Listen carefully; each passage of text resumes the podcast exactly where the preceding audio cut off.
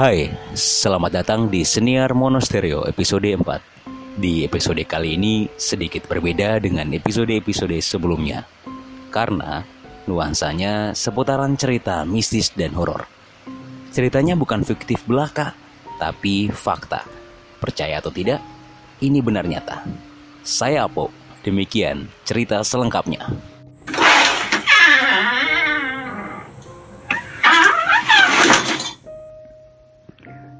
Kejadiannya terjadi tepat di rumah saya di desa Sentolemba atau yang lebih dikenal dengan nama Kilo 9 salah satu desa transmigrasi di Kecamatan Lagi, Kabupaten Poso, Provinsi Sulawesi Tengah.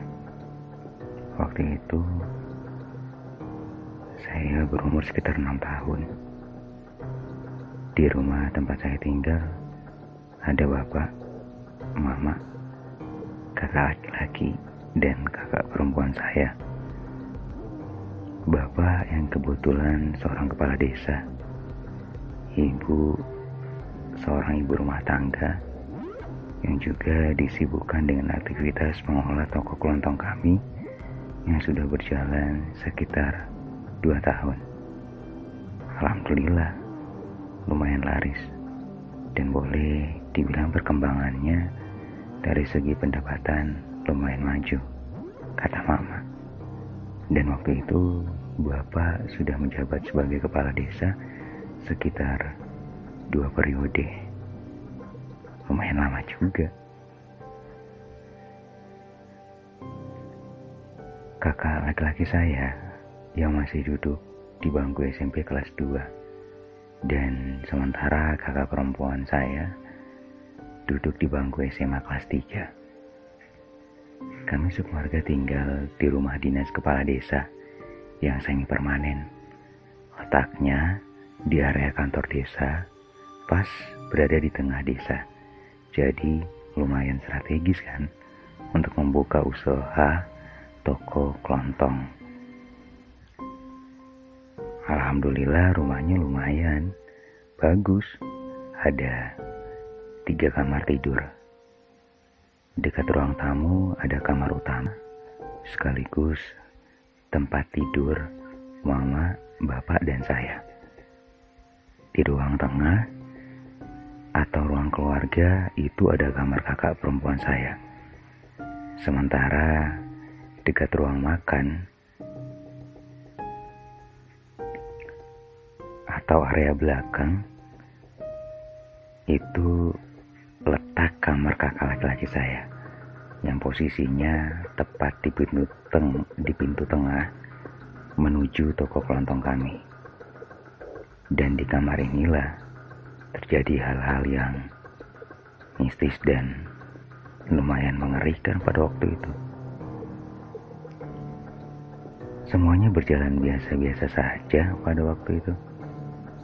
Selesai makan malam, Bapak masih sibuk dengan pekerjaannya sebagai kepala desa. Biasa, menagih pajak bumi dan bangunan, dan juga listrik sama warga. Keliling jalan kaki di desa. Biasanya sekitar jam 10 sampai dengan jam 11 begitu, baru tiba di rumah. Sementara mama sibuk dengan segala proses hitung menghitung hasil pendapatan toko kelontongnya pada hari itu sambil siap-siap untuk menutup toko kelontong kecil kami. Biasanya sekitar jam 10 malam begitulah waktu tutup toko kelontong kami. Sementara juga saya dan kedua kakak saya sibuk dengan aktivitasnya belajar masing-masing. Supaya bisa dilanjutkan dengan nonton TV habis itu. Sampai kejadian hari Jumat sekitar pukul 1 dini hari di mana kami sekeluarga pada waktu itu dikagetkan dengan teriakan yang sangat kuat. Sumbernya dari dalam kamar kakak laki-laki saya. Saya ingat waktu itu mama, bapak, dan kakak perempuan saya langsung bangun menuju kamar kakak laki-laki saya. Bapak langsung berusaha mendobrak pintu kamar kakak. Wajah yang khawatir dan suara yang serak menahan tangis, Mama terus memanggil dalam bahasa Jawa. Le, le, rapopo le, le, le, nyau to le, iki mama le, yang artinya mama dalam bahasa Indonesia. Nak, nak, kamu nggak apa-apa kan nak? kasih jawaban nak. Dan kakak perempuan juga ikut memanggil. Dek, dek, awakmu rapopo to dek. Kata kakak, waktu itu di pikirannya mungkin kakak laki-laki saya ketindisan atau lagi mimpi buruk. Kata kakak waktu itu, Kejadiannya sangat bikin gaduh dan mengerikan pokoknya. Sementara saya cuma bisa memegang erat tangan mama karena takut dan bingung apa yang sebenarnya terjadi. Ono oh, foto saja nih saiki. Tidak ada jawaban sama sekali dari dalam kamar kakak laki-laki saya. Pada waktu itu, yang terdengar hanya isak tangis yang meraung-raung. Hanya ada tangisan kakak yang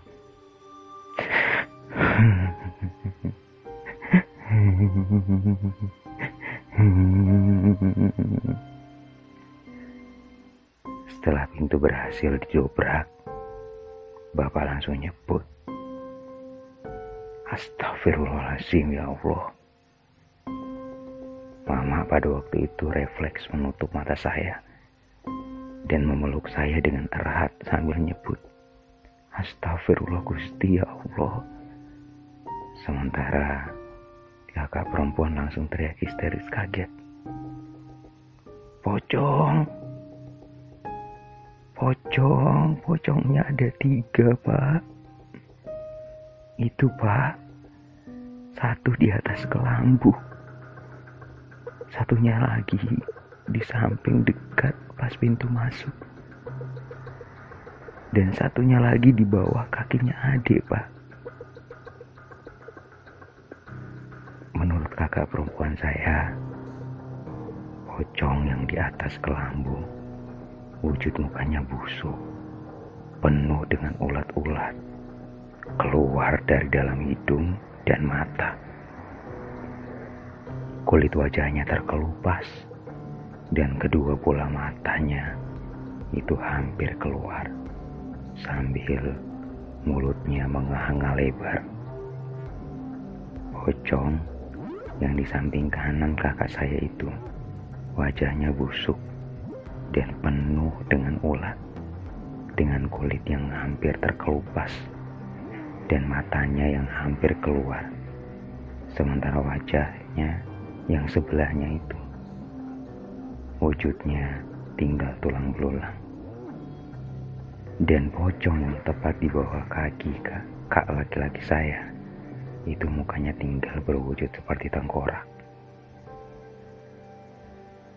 Pada waktu itu, Bapak cuma bisa baca doa sambil coba menenangkan kakak laki-laki saya yang menangis ketakutan. Kata bapak pengen sih mau peluk dan menyelamatkan tapi kondisinya tidak memungkinkan.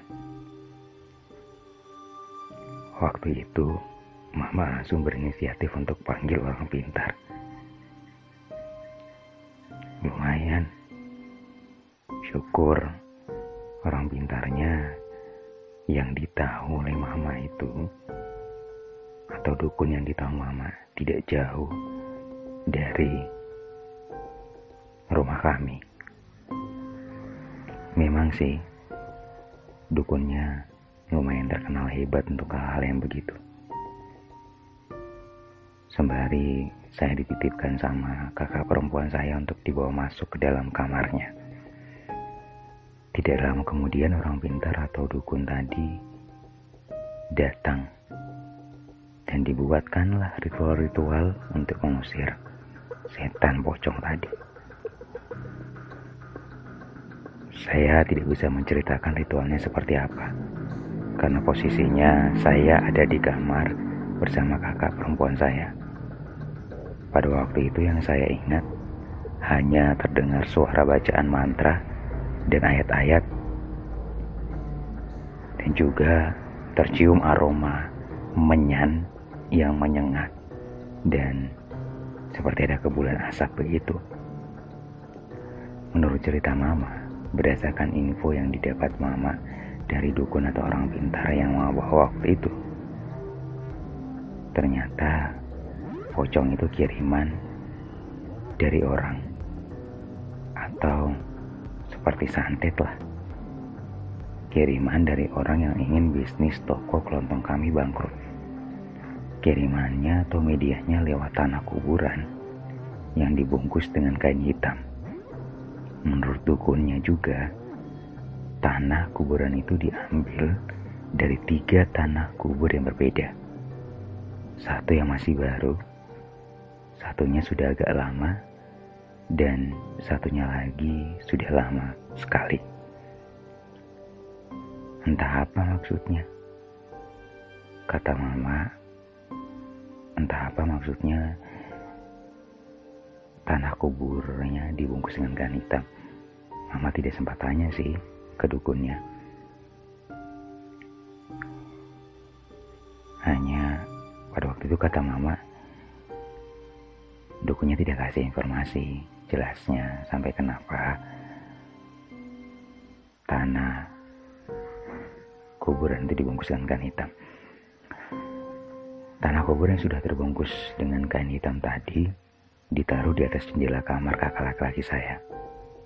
Harusnya tanah kuburan tadi itu yang sudah dibungkus dengan kain hitam ditaruh di jendela kamar utama tempat mama tidur. Supaya pocongnya ada di kamar tempat mama tidur tadi. Supaya pocongnya itu menakuti mama sampai mama ketakutan. Jantungan lalu meninggal dan tidak ada yang bisa mengurus toko kelontong lagi lalu bangkrut. Bukan cuma mama yang kena, bapak sama saya juga mungkin bisa kena. Kan sekamar, bisa juga ikut kaget, jantungan, dan mati ketakutan. Jadi si pengirim santet itu salah kamar. Dipikir kamar mama yang dekat toko kelontong. Ternyata di depan ternyata kamarnya di depan. Atau bisa jadi dia keburu-buru taruh tanah kuburan itu. Atau apalah penyebabnya. Sampai bisa dia salah kamar. Hanya si pengirim santet yang tahu. Syukur alhamdulillah tidak terjadi apa-apa setelah kejadian hari Jumat ini hari waktu itu terjadi maksudnya syukur alhamdulillah tidak terjadi apa-apa setelah kejadian hari Jumat ini hari itu terjadi. Kata Bapak, saya masih ingat manusia boleh berencana jahat. Tapi Tuhan yang menghendaki terjadi atau tidak. Kalau belum takdirnya, ya kita manusia tidak bisa melawannya. Karena semua yang terjadi di dunia ini atas kehendak Tuhan yang Maha Kuasa. Oke, teman-teman pendengar setia monostereo. Sekian cerita dari saya.